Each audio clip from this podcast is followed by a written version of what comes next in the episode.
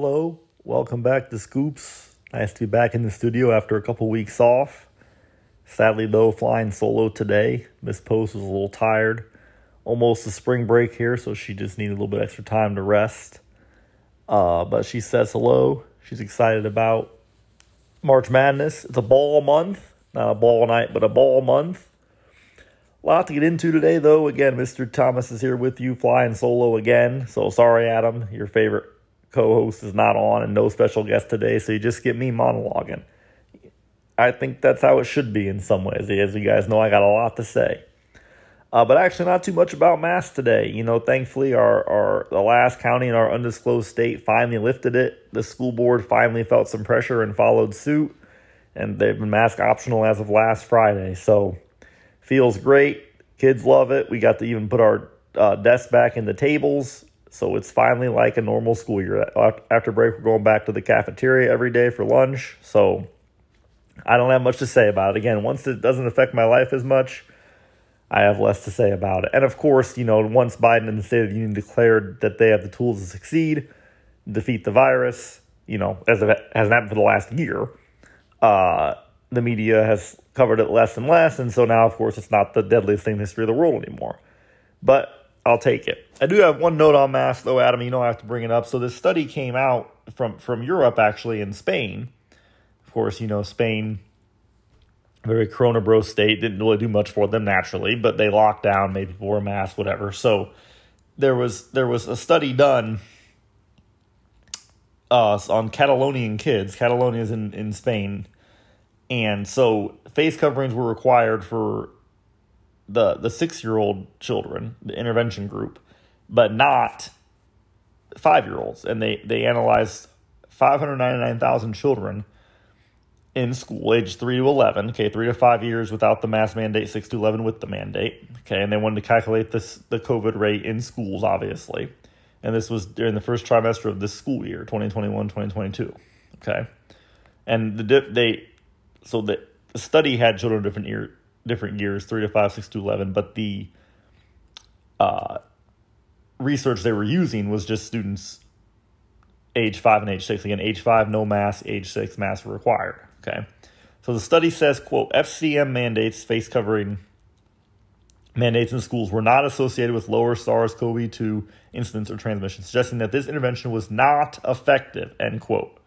Okay, not effective. Again, that's the study showed this is in Spain. There's some thousands of real world experiments done, as we know, because masks have not proven to be effective, ma- mandates especially. Uh, and they also quote this from the Wall Street Journal. I'll link it in the article, but from James Freeman, Wall Street Journal. Uh, he also quotes in the article from August 2020, which said, quote, the only way to ascertain the efficacy of face masks in the real world is to do randomized trials. So far, there have only been only a dozen examining the efficacy of masks in preventing, in preventing respiratory illnesses. Inclusions have been difficult to draw because of poor compliance by study participants. End quote. So again, not that this is breaking news, but just goes to show once again real world information, studies, observational data, whatever you want to say, all of it points to masks either being not effective or not very effective, or in some cases hurting COVID spread because people let the guard down, et cetera, et cetera. So thankful it's over for now. We'll see how it goes, but you know, I, I don't think I'll rest until I can until which never happened until people say, yeah, you know, masks were never quite the answer, and we probably spent too much time on them. But you know what? I'll take I'll take the win when I can get it. At least people are finally fed up enough. As our loyal listener, Dr. Shaw said, didn't think he'd be right, but he's partially right because the political wins, which I did not think, at least in this neck of the woods, would ever really change that much. Thankfully, they have. So the Democrats know November is soon. They know the public is tired. They know that now that people are getting so many breakthrough cases and that people are getting it despite masking up all the time, that, well, maybe it's not quite the best thing to mandate this. And maybe we're not as virtuous as we thought because we're still getting COVID.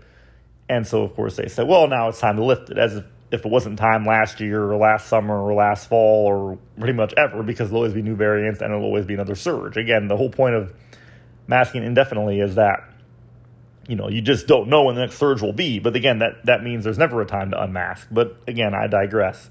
Biden said it's over, so the media followed suit as, you know, a free press should do. LOL. Uh, but Adam, I am done with the mask probably for good. We'll see how it goes. But NFL news Aaron Rodgers coming back to the Packers. very surprising. I mean, I, I do like Rodgers. It's, it's hard because as much as I want to like him after his speaking out and things like that, and and and and criticizing the, the coverage of COVID, he really is this unlikable guy. I mean, he's just such a diva, man. Like he's taken after Favre. You know, he's never happy. He wants this. He wants that. I mean, the guy, the Packers pretty much done whatever he wanted. He's had home field advantage each of the last two years. Uh, the previous or one of those years before that, he two of the last three played in the NFC Championship game. I mean, what does the guy want? The guy just scored three points. I'm sorry, ten points in a playoff game at home. At home, ten points. So I don't know. I mean, they'll probably lose the NFC title game again next year. But of course, just like with anybody, he'll take a lot of money. Won't be able to pay anybody else. He'll put up gaudy numbers. They won't win. They'll say it's the Packers' fault, even though again he's taking he's taking half their money, and he earned it. It's no doubt about that. But what do you want? What do you want a franchise to do when you're soaking up so much of the payroll? But we'll see how it goes. Other big news though: Denver acquiring Russell Wilson. Huge news there. Uh, AFC West very loaded. My boy Steve said one of the teams will be in each primetime game or each or one of the three primetime games each week next year. Could be right. You got Raiders, large following playoff team, Chargers, flashy team, Chiefs obviously will get the max. Then you got Denver, who will get a lot more now because they have Russell Wilson, who I think is great. I think he it's easy to forget how great he is. I think he's also a diva. I think he obviously kind of didn't self sabotage in Seattle, but you know was was pouting a bit and again took a lot of money. They can't provide you with the guys you need to take a lot of money. And so I think again, a lot of stats, just kind of a, a, a again a, a, faux, not faux, overly positive, but just kind of fake. It's like you just want to you just want to hear a guy say that no, we're not very good right now, or say you know we got to do this. People was like, oh, you know, we're good, we're a good place, we got great guys in here, we, we feel good, whatever, and.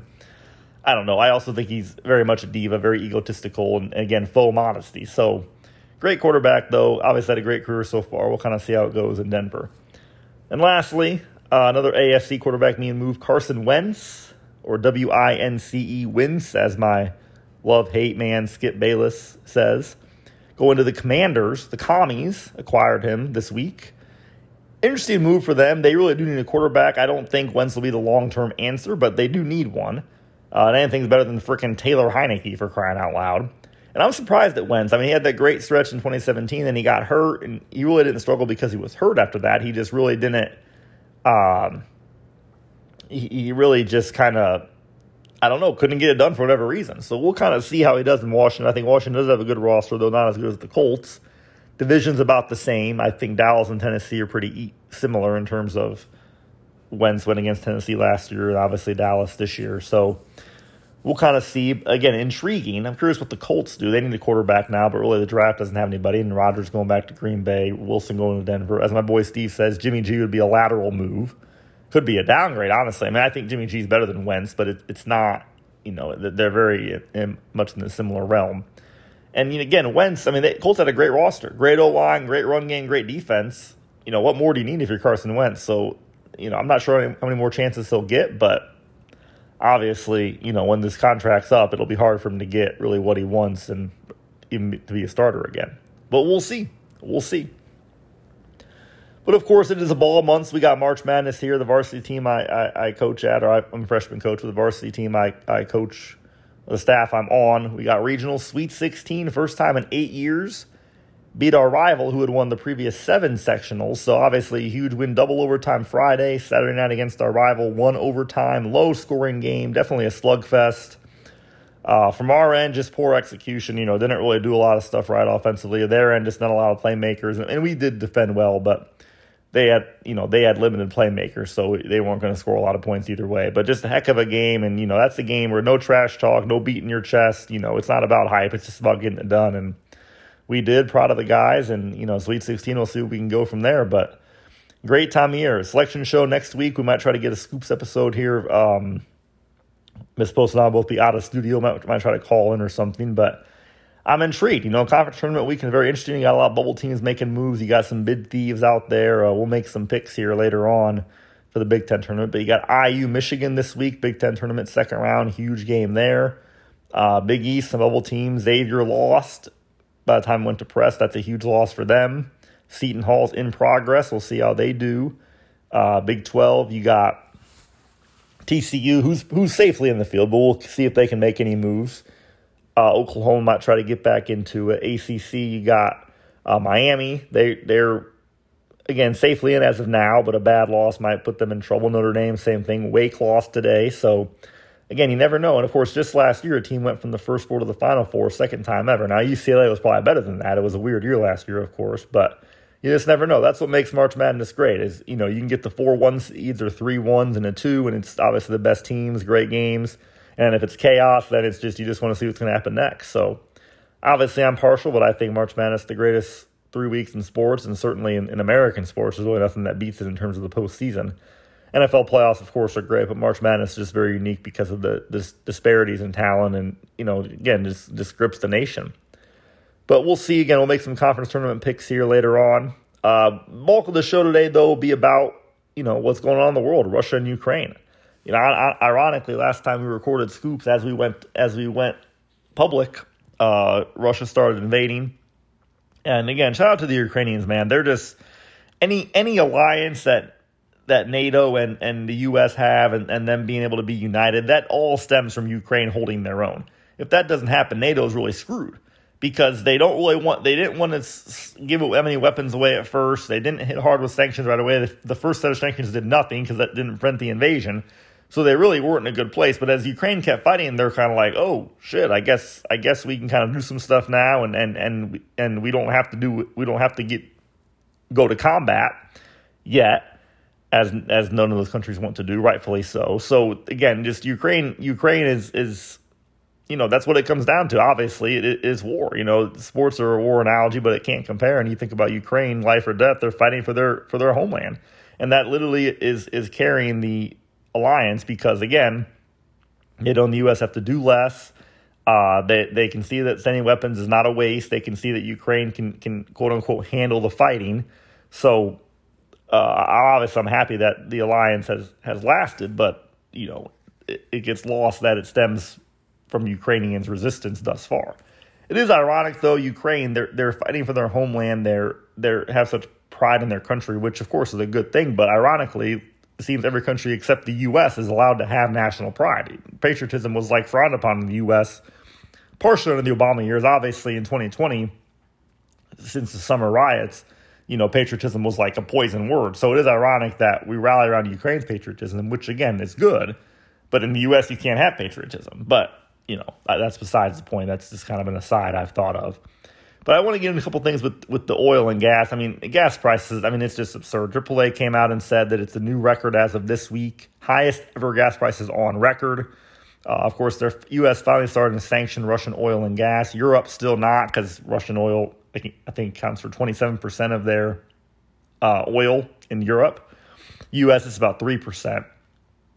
Um, it has doubled though. The, the amount of barrels the U.S. takes in and daily had doubled over the last couple of years. We'll get to that in a minute, but it, it's just it's so it's wrong on so many levels. It just shows the failure of politicians again. So first off, the sanctions pre-oil ban were were working de- decently. I mean, it takes time, obviously, um, and obviously corporations and stuff coming out and banning things is good. Um, but why didn't they ban oil right away? Well, of course, it's because they don't want to pay more for it, Europe and the US, and because it would screw their economy. So they really didn't want to hit hard right away, which financially makes sense. But again, you try to stop this invasion, it's a moral atrocity. Well, then do all you can right away. But the US is finally doing it. Europe's not, which again, price financially makes sense, but are you really going to be able to do much if you don't hit Russia where it hurts the most? Probably not. And Russia's army is is is will probably win out in the end. So it's kind of a battle of wills here. But again, at least the U.S. did, and, and we'll kind of go from there. But the larger point is, of course, prices are soaring, and they were before oil got banned. Russian oil got banned in the U.S. So now, of course, the U.S. is trying to get it from Saudi Arabia. They want OPEC to pump more oil, as they said earlier last, or you know, middle last year. OPEC pumped more oil, and of course, Venezuela now, another great human rights country, is going to supply more oil. So it's ironic because this, of course, is all in the name of green energy. You know, the U.S. can't pump their own oil because it's bad for the environment and it's dangerous. Fracking is dangerous, energy independence is dangerous. But the ironic part is they're still using the fossil fuels as energy. So apparently, Russian oil and Venezuelan oil and Saudi Arabian Saudi Arabian oil is less pollutes the environment less than American oil. Apparently, only the U.S. oil and European oil causes global warming. So number that's number one. Number two, if you say, oh well, this just shows our need for electric cars, okay, that's fine. I, I agree. I mean that that'd be nice, but a not feasible right now. Can't make an electric car instantly. Can't make it affordable instantly. Okay. Usually, those most well off can afford electric cars. That's why the proposed uh, electric vehicle tax breaks and things and, and Build Back Better are stupid because it benefits the rich that already can buy it anyway, and the corporations that you basically give a tax break to to offset the higher costs they have to pay to make EVs, even though they claim they're taking a moral stand. And of course, C, the the mining the lithium for those cars pollutes even more, if or just as much, if not more, than fossil fuels anyway. So again, what are we talking about here? That's that's why Democrats. I mean, my, my boy Wally is making a bracket of everything I hate, and I don't know if anybody can beat Democrats. Mass might be up there, but I, my disdain for Democrats and Democratic uh, policies came a lot more before my disdain for Mass, obviously. So, not to get too far along the rabbit hole, but I mean, you just can't speak this kind of tone deafness into the in, into reality. So, a senator from Hawaii last week said, "We want environmental justice." There's literally a war going on. There's a war going on where a country's being invaded, and you're talking about environmental justice. Talk about privilege. My boy Steve said this about how they're worried about COVID spreading in Ukraine because the evacuees aren't wearing masks. Talk about privilege. Worried about envir- environmental justice. Talk about privilege. Same thing. And again, climate change is a real thing. Obviously, the planet's warming. There's many causes of that. The Earth is billions of years old, or you know, no one really knows for sure, but billions of years old. Okay, fine. Of course, burning more fuels leads to a warm planet. But as my boy Adam West says, what does this mean? Okay, so should you uproot your entire economy to do something that probably won't, won't make much of an impact because A, it's man made disaster, so it doesn't really have a man made solution. B, China and India aren't going to do that. And C, as we just said, mining lithium and things like that pollutes just as much, if not more. And of course, D, there's other issues in the world. There's a reason climate change is not high on people's on voters' issues list.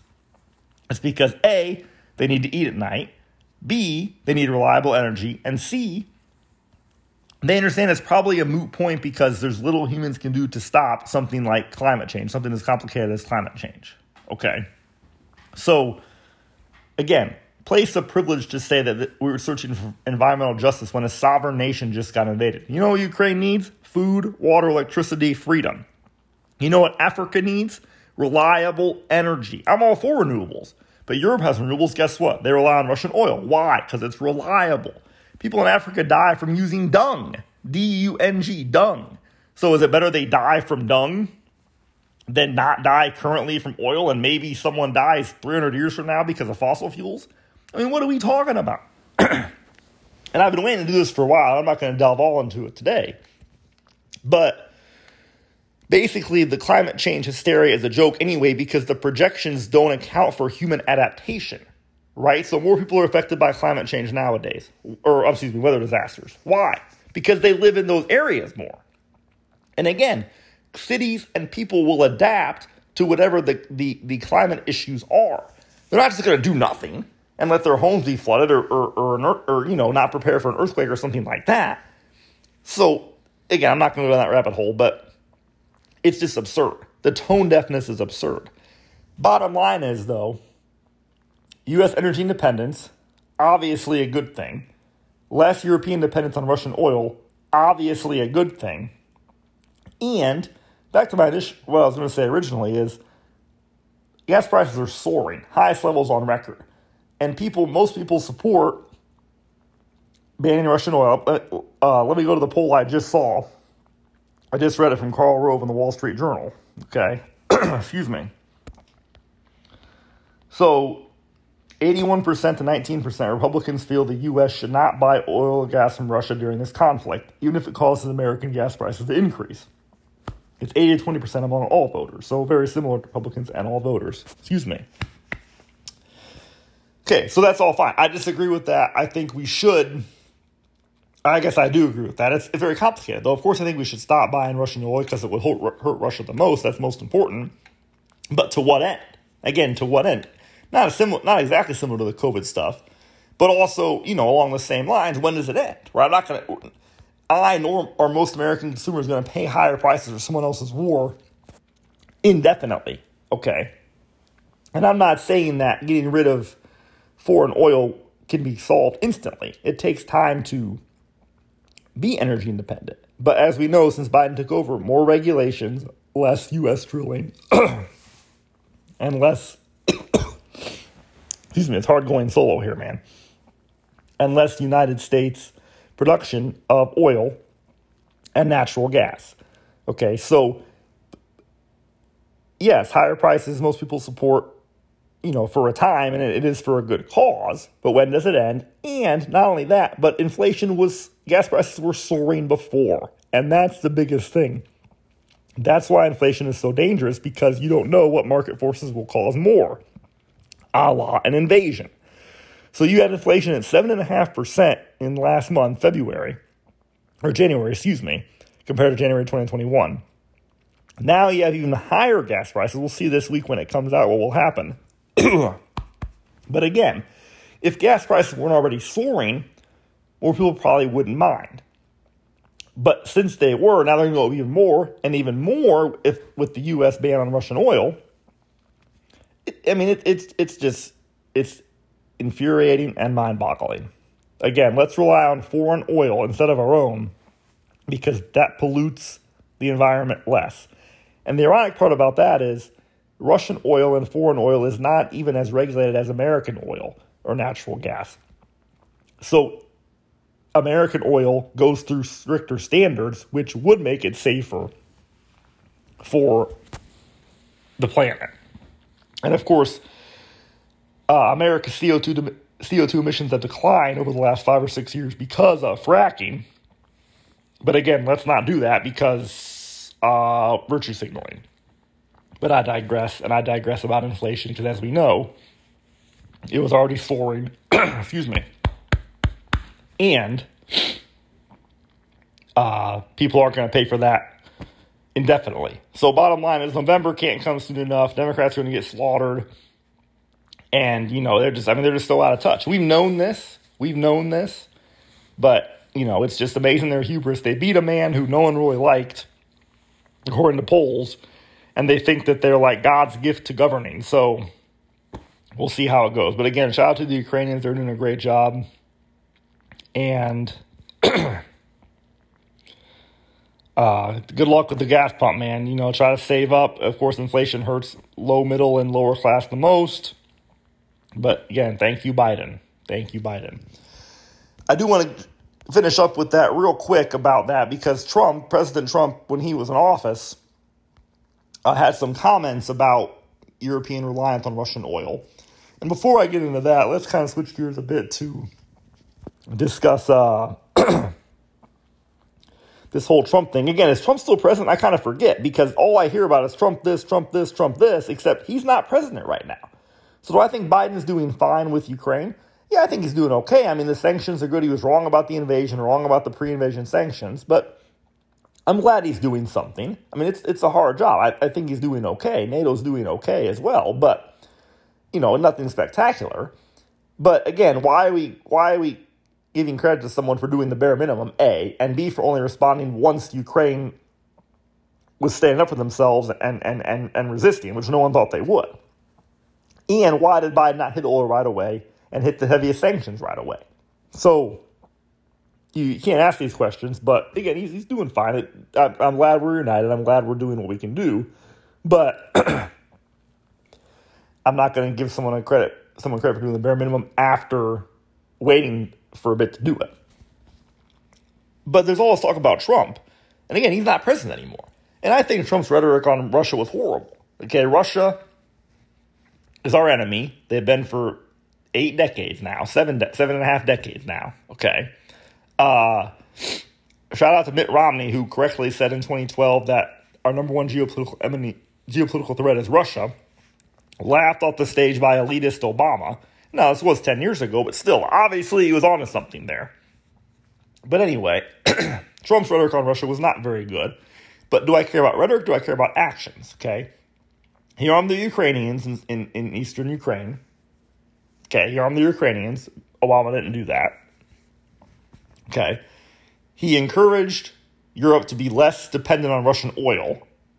Obviously, as we're seeing, a good idea, an important move, and he encouraged Europe to pay more for their defense. Again, obviously a good idea, an important move. So where's the Putin cronyism? I'm confused. He armed Ukraine in their fight against Russia in the separatist regions, encouraged Europe to get more energy independent, rely less on Russia, encourage Europe to pay their fair share. What's um, I'm confused. Again, what more do you want them to do? Yeah, rhetoric's bad. What matters more, rhetoric or action? Uh, and and uh, Dr. Scholes told us that that we don't know if this is true. So you know, the previous three things, facts, were accurate here on Scoops. This one we did not fact check yet. But Dr. Scholes said that Trump put sanctions on the Nord Stream 2 pipeline that was going to go through Germany, and Biden took them off. Even if that's not true, the fact that Biden has discouraged American energy independence sums it up right there. I want to read you a quote from July 11, 2018, with, with, with Trump.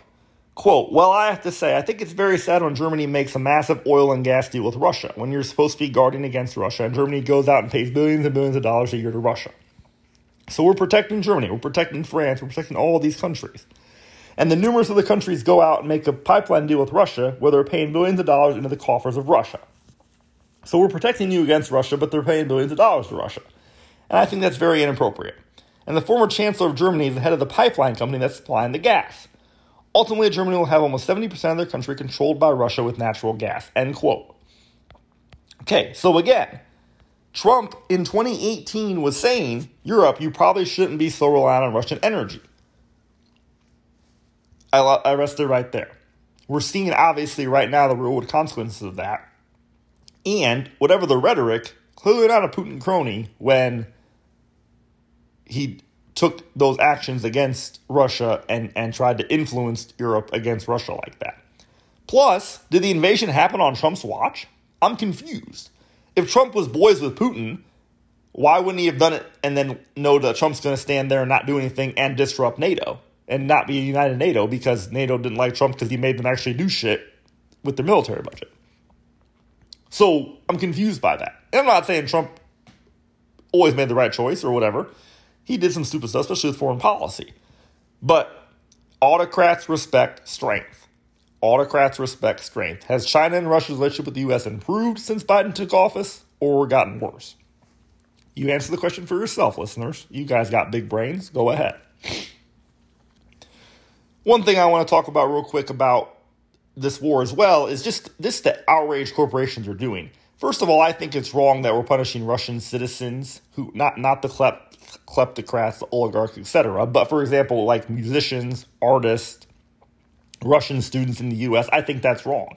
They didn't start this war. They didn't cause this. I just don't think that's a fair precedent.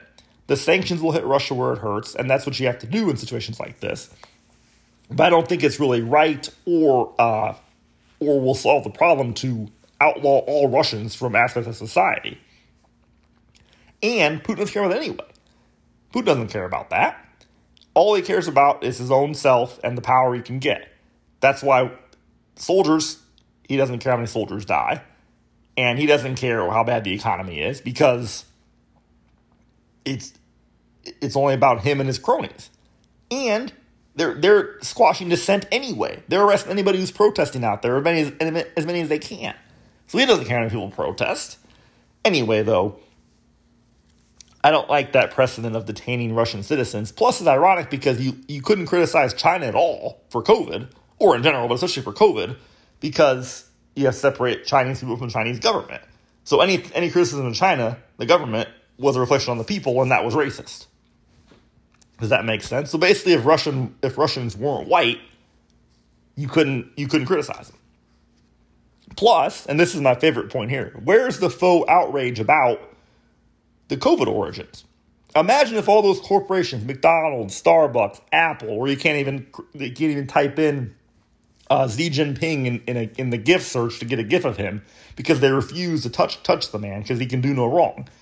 But where's the outrage from those corporations and sports leagues about China, who a is committing literal who a is committing literal genocide right now?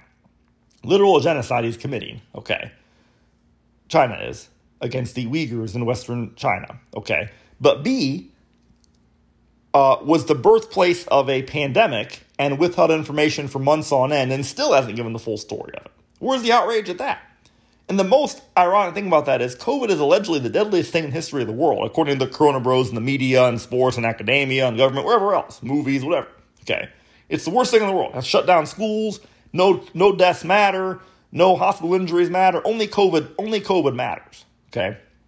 But those same Corona bros are like, oh no, we can't criticize China. It's it's it's it's Trump's fault. It, it's not China's fault. They wore masks. They're they're they're, they're fine. So again, imagine the same outrage over China's covering up of the COVID origins that we have for Russia. Imagine that. Imagine McDonald's shutting down again. Apple, Starbucks, Verizon, uh, the NBA, CNN. Imagine all that. They demand an investigation. They demand that China open up. They pull back their investments. They sanction China. Imagine that. What would have happened? And imagine why didn't they? Again, apparently it's racist if someone non white, if you criticize someone who's non white committing genocide. Apparently it's racist if you criticize a government that is non white for starting a pandemic. Okay. And apparently you can only separate a nation from its people when they're non white. But besides that, you guys all know why they're not doing it because they lose too much money, and that's fine. That's their right. They have a right to make money. That that's it's ironic that the double-edged sword of capital of globalism is the downfall of the U.S. because the country you can criticize is the one that got you rich. But whatever, that's their right. But just like in summer 2020, right? All these corporations and the NBA are, are, are criticizing the U.S but making getting rich off China, who again is committing actual genocide as recognized by the UN and the US in their country. So again, why why didn't they criticize China for that? Why wasn't there a why didn't they pull back until we got COVID answers? And again, we know that because they would have lost money. But that's why the actions now are just they're they're just ridiculous. I mean, it, it's faux outrage and it's just moral virtue signaling. In this case, they happen to be right because it is it is good to put pressure on Russia. Again, I think it's wrong to hurt the citizens like that, particularly you know not not, letting them you know not letting artists show their work or musicians perform whatever. But mob mentality in this case is actually isn't that bad because it actually is a worthwhile cause. But again, it's still it's still um, subjective, a give and take because only that only that the corporations won't lose money are they doing that. So, food for thought here on Scoops. I want to go to this quote here. This is from a, uh, a, a fact check I saw last week. Okay. I pulled up here my Photos app. I think it was last Friday. Okay, so Maria Bartiromo from Fox News, she she made a claim that uh, the U.S. the the amount of, the U.S. has imported U.S. has imported from Russia and crude oil has doubled uh, from 2020. Okay, from 2020 to 2021, it's double.